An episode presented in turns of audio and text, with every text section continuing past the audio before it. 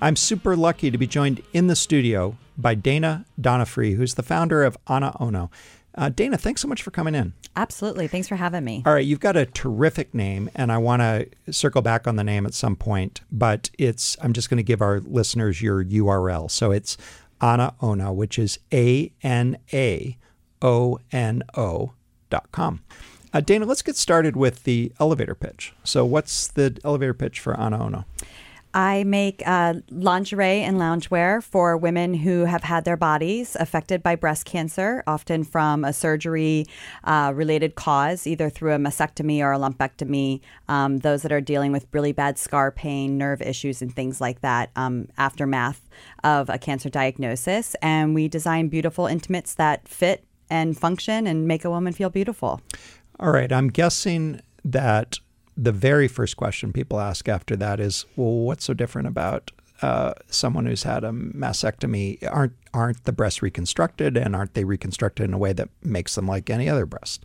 So, so give me give us a sense. Get, tell us a little bit more about the problem. Yeah. You're absolutely right. That is the first question I get from everybody, um, unless you're a breast cancer patient or survivor. Mm-hmm. Um, my customer knows immediately what their needs are and, and why their bodies are different, but our common public does not. Yeah. Um, and I think the issue with that is is because we don't really talk about it. Yeah. Um, breast cancer is not a boob job. Mm-hmm. It's completely different. All of your tissue is 100% removed from your body, and you're kind of replaced with a mound that mimics, might look like a breast, mm-hmm. but doesn't feel, touch, or act like one. Mm-hmm. So, um, not too different than an amputee that might lose the bottom half of their leg and their foot doesn't react necessarily mm-hmm. like a walking foot does, mm-hmm. but they still have a foot.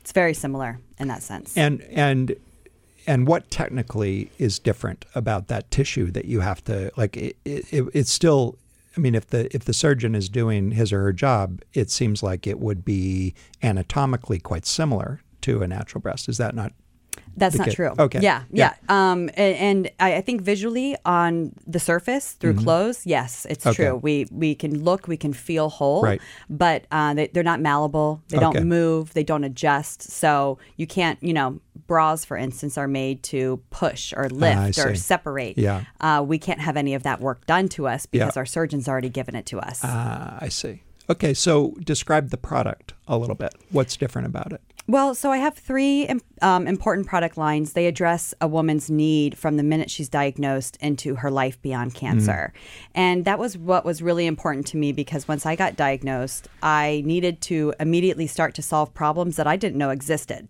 Um, I wasn't warned about them. I didn't know that they would be problems. So, from the second you have a mastectomy and you can't move your arms, mm-hmm. um, which means you can't dress yourself, uh, you kind of have these tentacles of these drains that are coming out of you anywhere from four to six weeks after surgery. So I have a loungewear line that allows women to dress and take care of themselves uh, and manage ah. those drains. I see.